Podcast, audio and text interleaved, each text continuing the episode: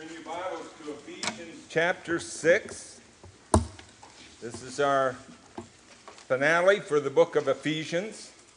We're going to read verses 21 through 24. Ephesians chapter 6, beginning at verse 21. But, ye, but that you also may know about my circumstances, how I am doing. Tychicus, the beloved brother and faithful minister in the Lord, will make everything known to you. I have sent him to you for this very purpose, so that you may know about us and that he may comfort your hearts.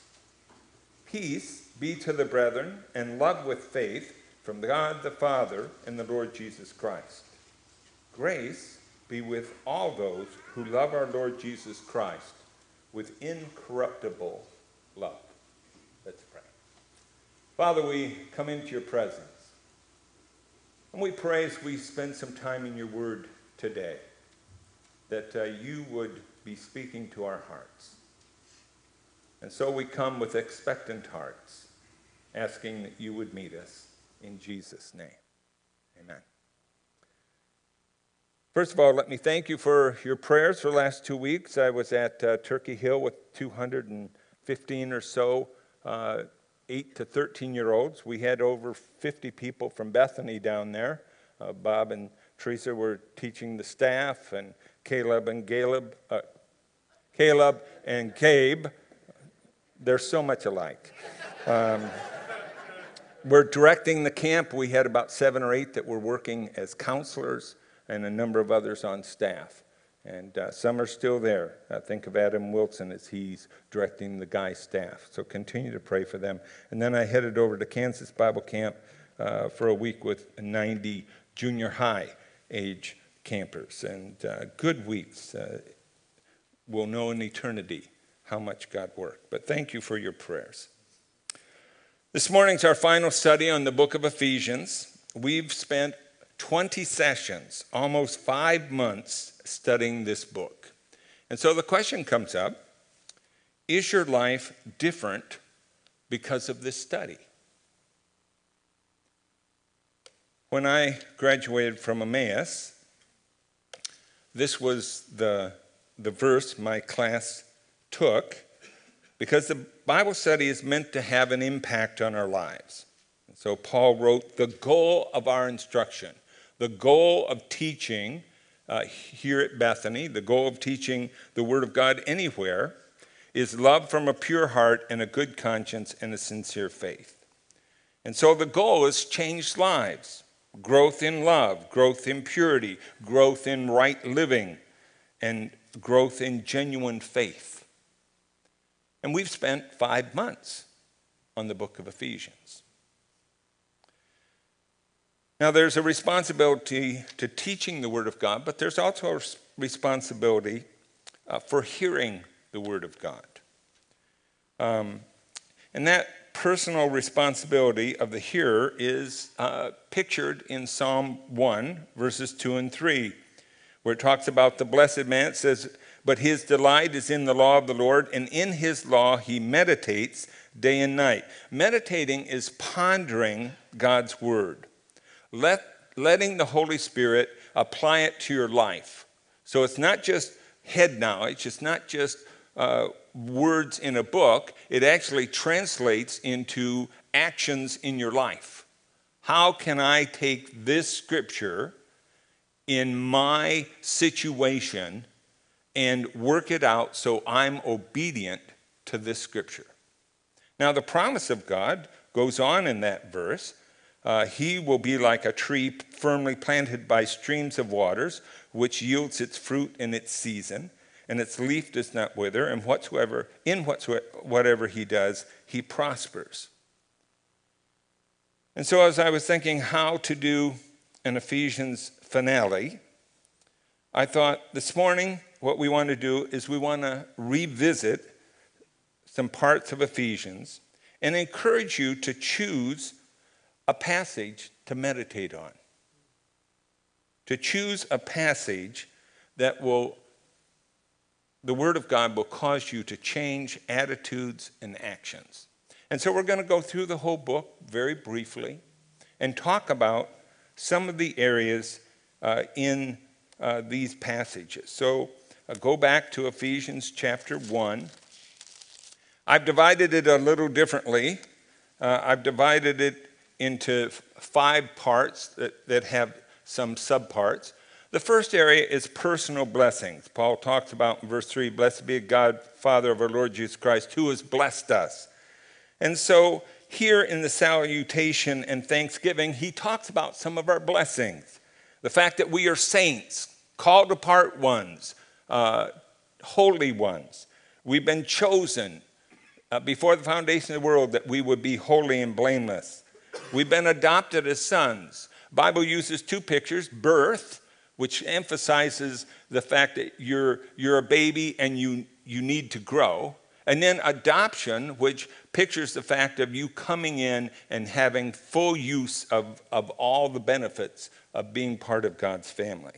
And we're adopted. We have full use of all the uh, that is involved in being a son or daughter of God. We've been redeemed, bought back from the sin market.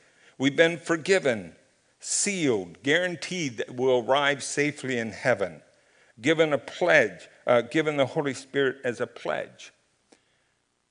Well, this is a wonderful passage for people who struggle with feelings of insecurity. Satan attacks, and he says, You're really not secure.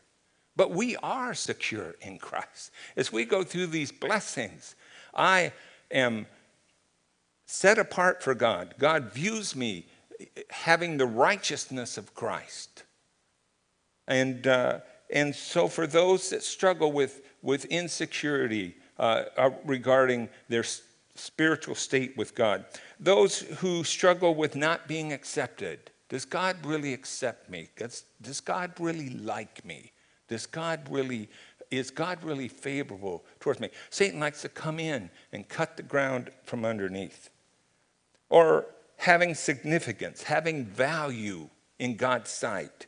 Well, I'm not a pulpit preacher. I'm not this. I'm not like that brother or sister. I'm not like this one. Uh, am I really valuable? Am I really significant? Am I really noteworthy in the sight of God? Well, these, this passage results that we can confidently say, listen, I am secure in Christ. I am accepted in Christ. I am significant in Christ. We come over to the first prayer, and I know I'm going through these um, pretty quickly. You'll be thankful for that as we get closer to 11:30. But in Paul's first prayer, he talks about our opportunity to know some things, that God gives us um, a spirit of wisdom and uh, revelation so that we can know uh, the hope of his calling, the riches of his inheritance in the saint, the surpassing greatness of his power towards us who believe. Some Christians struggle with hopelessness. I'm in this situation. How's it ever going to get better? I have this struggle. How's it ever going to get better? Listen, there's hope in the calling of Jesus Christ. Some people struggle with, with um, a, a, again, a, a, lack of value, a, sense of, of la- not being worthy or worthwhile. And he talks about God's, uh, the riches of God's inheritance in the saints. And some people struggle with helplessness. I can't win. I can't do anything um, for God. And yet, God, talk, God wants us to know the surpassing greatness of His power towards us who believe, um, which are in accordance with the working of the strength of His might. We can do things. We are not helpless, but we need to see Christ. And, and it causes us, God wants us to have an understanding that brings confidence that we can say to others who, who are facing no hope, there's hope in Christ. For people who say, well, I have nothing to offer. Yes, in Christ, you do. Yes, there's strength for what you're facing. in Christ. I'm including Ephesians 2 1 to 10 in this area of personal blessings. Ephesians 2 1 to 10 is really one of these um, passages that um, kind of uh, moves from one to the other. Uh, but here we learn, and, and this is a wonderful truth, that we are fully known yet loved. God knows that we're dead in our we were dead in our trespasses and sins. God knows we walked according to the course of this world. God knows about the lusts of our flesh and our thoughts. God knows all about that. But being rich in mercy with his great love with which he loved us. And we he loves us. And he's made us alive and raised us and seated us with Christ in the heavenly places. He's working in our lives to make us his workmanship, his masterpiece, and has good works, which God has personally prepared each one of us who know Christ to do. What an amazing thing. And God wants us to have this confidence those who are struggling with feelings of unloved. We had a little boy at Kansas Bible Camp, and he was talking to his counselor, and his counselor was, was talking with him, and he said, I am unloved. And she had the great joy of saying, No, you are very much loved. And there, there may be people in this room.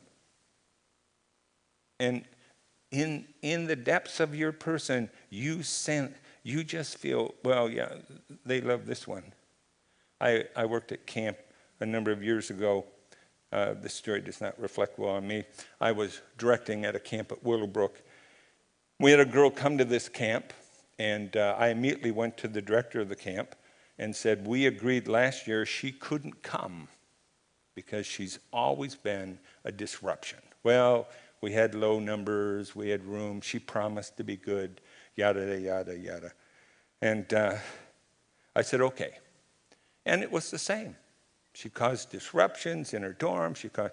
So one day at the chapel, I met her at the door. I said, We're going to have one chapel service without you causing problems. Here's a list of verses. Take a hike down to the creek. You sit down there and you read these verses. And so Chapel got out. She wasn't around. Game time came. She didn't come back up from the creek. We went to line up for lunch. She wasn't around. Finally, she came wandering up from the creek. Her counselor ran over. I sent the rest of the kids in. And then she came over and I said, Go on in and eat. And I said to her counselor, So what's the deal? She said, When her mother was expecting her, her mother went to get an abortion. But the grandmother stopped the mother from getting an abortion. And that girl heard from day one her mother say, You have been an anvil around my life as long as I've lived. I didn't want you when I heard I was pregnant with you. I did not want you the day you were born. I do not want you now. And so when the gospel would be preached, and hey, God loves you, God wants you in his home in heaven in her head, she heard everybody but me. My own mom didn't want me. And by the grace of God, most of those verses I'd written out for her talked about God loved her. God demonstrated his love. For God so loved the world. And the Spirit of God, in a wonderful way, convinced her, her too, and if you're here as a Christian and, and you look around and you say, Well, I'm not valuable, I'm not loved, please take this passage, take a look at it. You're loved. No matter what mess up, no matter what is in your past, God loves you. For those who have no purpose in life, God has a purpose for your life. He has things He's personally prepared for you to do if there's a sense of direction, directionlessness, if that's such a word, um, This is a great passage to ponder until you can confidently say in your heart of hearts, I am known and loved in Christ. I have purpose in Christ. I have service Christ intends for me to do. The next section is corporate blessings because God has called us to be part of a church, part of a group. And this stretches from 211 over to 313. And among the things Paul states here is, is we have direct access by the Spirit to the Father. We are fellow citizens, fellow heirs, fellow partakers in the promise of God with all the saints, all the heroes of faith. You're right in there with them, sharing equally all the blessings, all the inheritance, all of God's working. We are members of God's family. God is building his church as a dwelling place for God. And we are a display to the angels of God's wisdom. This is another great passage to meditate on. If you struggle with the value of the local church, if you struggle with um, what you can do, meditate on this passage until you begin to get glimpses of the absolute beauty and wonder of what God has made in the church and sense the great potential of its work. And can see that you are wonderfully significant because of Christ, and you can make an eternal impact in the lives of others through Christ.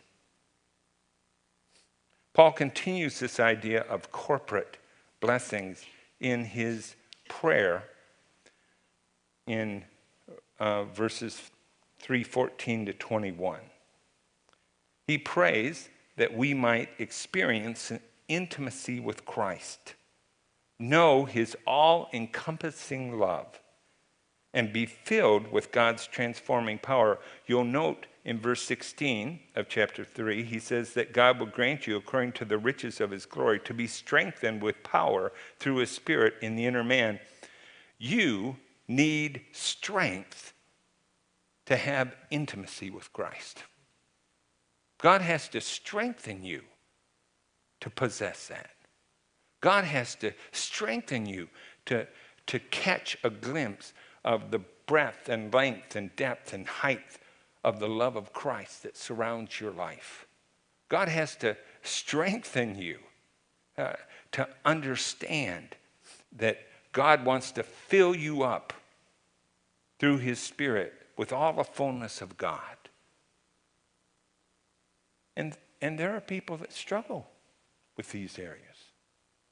There are people um, who struggle um, with uh, a Christianity that is duties and rules because they've not sensed that personal relationship with Christ, that personal care of Christ, that personal walking with you in your life. It's, well, what do I need to do? There are those who question whether they are loved or struggle with trying to earn God's love. And what a, what a message the breaking of bread was on, on that very issue. But so is this passage, a wonderful passage. Or those who struggle with the power of sin and wonder if, if I'll ever have victory. And again, God wants his people to be able to proclaim to others listen, Christ is my all in all. Christ is my beloved. And hear this I am his. And Christ can and will change my life. See, these, these passages, you, you can go through and you can listen for a half hour, but you're never going to sound the depths of that. Hearing it, you've got to take that passage, you've got to ponder it and maybe go outside the book of Ephesians to, to parallel passages. But there are truths here that God wants because Satan attacks. And, and Satan wants to diminish what Christ has brought us. And so Ephesians was written so that we might grasp everything that God has for us. Well, the next area is the Christian life. And we looked at the five walk passages, chapter 4 through over to chapter 6, verse 9, the group walk, where I walk with other believers in the church, the changed life walk, where God begins to change my life, the walk in love walk, the walk as children of light, and the wise walk. This is a real practical section to stop and slowly ponder. If you do, you'll leave knowing that you have a vital role to play in the church, that which every part supplies. That in this local church, if, if you're here, you have a role that will be important in the lives of other people here as you invest in their lives. You can have the testimony of a changed life. You can affect the lives of others by your life as, as you walk in love, as you walk as a child of light. And you can live in a way that shows God's wisdom, even to the angels. I was reading Job um, the last couple days. And God says to Satan, Have you considered my servant Job? Maybe there's somebody in this room that God is saying to some angel, Hey, take a look at this one. And God, through your response, through your obedience, through your devotion to Jesus Christ, teach angels something. If not angels, there's others that we teach.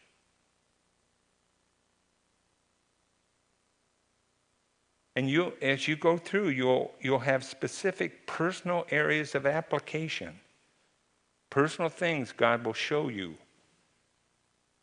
I was speaking uh, to the junior high camp, uh, and we were going through Daniel 6. Y'all know the story of Daniel 6, right? Um, Paul Harvey used to say, Here's the rest of the story.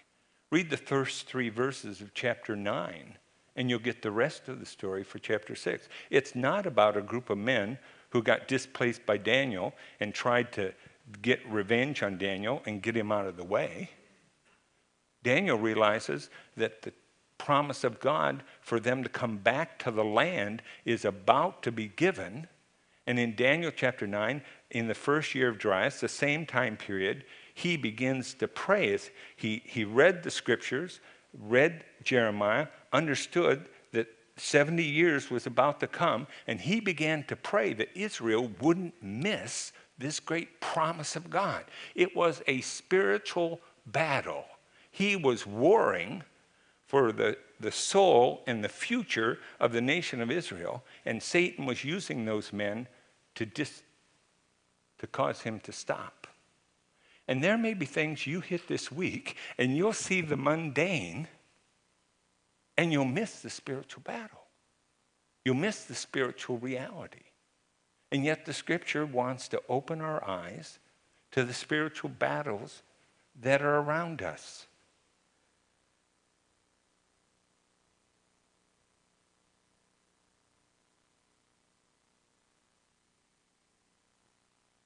Spiritual warfare. Ephesians 6 9 through 20 as we said, seeing the reality beyond the mundane, accessing God's provision, and standing firm. You know, this is the passage that helps you understand that your, your life is filled with spiritual battlegrounds. That you can experience the effectiveness of God's provision. Oh, for Christians who understand the power of prayer. Oh, for Christians who understand the power of faith in the promises of God. Oh, for Christians who understand the power of the breastplate of righteousness, of making right choices and living right lives.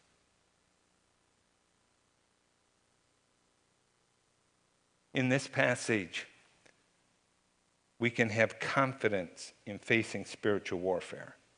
And so God wants his people to be confident in the weapons he provides, because otherwise we'll put our trust in horses and chariots.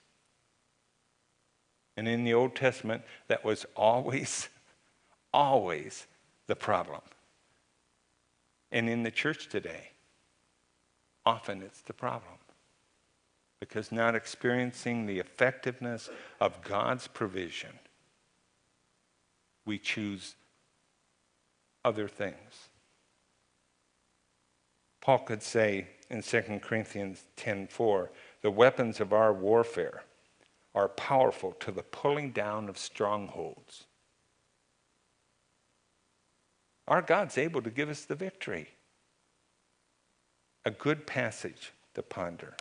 So let's look at the last passage and ponder it for a little bit this morning. Chapter 6, verses 21 to 24. Paul sent Tychicus to share his circumstances. Verse 1 But that you may know about my circumstances, how I'm doing, Tychicus, the beloved brother and faithful minister in the Lord, will make everything known to you. Things like what he wrote about in this letter I'm not the prisoner of Rome, I'm the prisoner of Jesus Christ. Oh, poor Paul, he's in prison in Rome. He, the Romans have locked him up. No, I'm not the prisoner of Rome. I'm the prisoner of Jesus Christ. Here, Jesus Christ has a work for me to do. Writing in 2 Timothy during his second imprisonment, he said, I may be bound, but the word of God is not bound. And I'm going to send Tychicus to you and he's going to share my perspective. He's going to share with you specific examples. Have you ever had uh, the experience of going uh, to visit a Christian going through tough times and leaving more encouraged than when you arrived? And their circumstances weren't near what you thought. And so Paul wants this church to be able to rejoice with him even in his circumstances and have uh, the right perspective. So he says in verse 22 I have sent him to you for this very purpose, that you might have the right perspective on my circumstances, so that you may know about us and that he may comfort and encourage your heart. How does it comfort and encourage your heart? Well, they, they care about Paul, and it'll be an encouragement. It'd be a, a comfort to them to know that Paul's not discouraged, Paul's not. Uh, uh, frustrated and, and depressed. But more importantly, as they're called to go through these kinds of things, there's an encouragement that Paul found this. He writes to the Philippians that they too were going to face suffering, they too were going to face persecution, and they too could find what Paul found facing his. Having the right perspective on circumstances. In verse 23, Paul gives his personal, passes his personal wish for God's blessing on them. Peace to the brethren. That takes us back to that unity in that group walk, doesn't it? Peace to the brethren. Paul has quite a bit to say about people who cause division, people who cause problems uh, amongst brethren. And Paul's great wish is for there to be peace in the household of faith. And then he says, and love with faith from God our Father and the Lord Jesus Christ. That sense of love with faith, without faith, it's impossible to please God. He that comes to God must believe that He is and that He's the rewarder of them that diligently seek Him. You can see the love of God in trials. You can see the love of God in difficult circumstances, but it takes faith. Sometimes Christians miss God's display of love because they don't take their circumstances by faith. And so Paul prays for, for this church that's there in Asia that in the not too distant future is going to face a great deal of persecution. That there might be peace, that there might be this confidence of God's love that you have to take by faith from God the Father and the Lord Jesus Christ. And then he ends with that tremendous statement Grace be with all those who love our Lord Jesus Christ with incorruptible love. What an odd statement. Why do people who love Jesus Christ with an incorruptible love need grace? Because it's hard to keep it. You go over to Revelation chapter 2 and uh, verse 4, you'll find the very church at Ephesus really good with their Bible knowledge, really good with all the work that they were doing, had left their first love. We need grace to love, love the Lord Jesus, even as we heard in the first meeting. It's easy to come and celebrate the Lord's Supper with unmoved hearts of the love of the Lord Jesus. Turn, if you would, to 2 Corinthians chapter 11. 2 Corinthians chapter 11. Paul writes a little bit about this, and with this we'll end. 2 Corinthians chapter 11 verse 2. For I am jealous for you with a godly jealousy. For I betroth you to one husband, so that to Christ I might present you as a pure virgin. But I am afraid that as the serpent deceived Eve by his craftiness, your minds will be led astray from the simplicity and purity of devotion to Christ. Why do those who love the Lord Jesus need grace? Because Satan's at work trying to turn your heart from him. It may be job, it may be some hobby or some uh, thing you enjoy doing, nothing wrong with that. But, but he uses the, the smallest of things to take away what's my all in all? Christ is. Who's, who's the one my first allegiance is to? Christ is.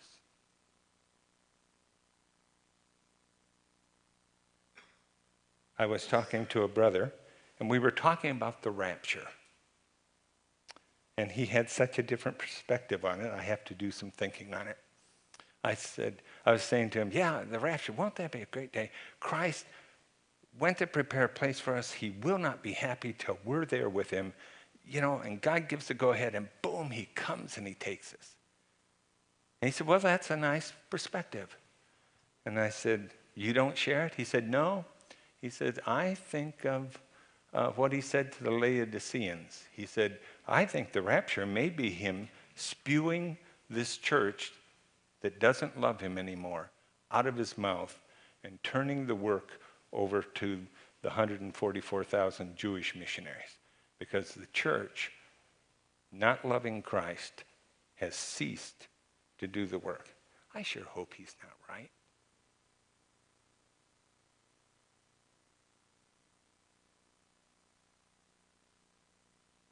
What's sneaking into your life? Whittling away at your commitment, the simplicity and, and the, how do you put it, the simplicity and purity of your devotion to the Lord. Paul says, I pray that you have the grace that keeps you loving Jesus Christ to the very end. Words to ponder. Let's pray.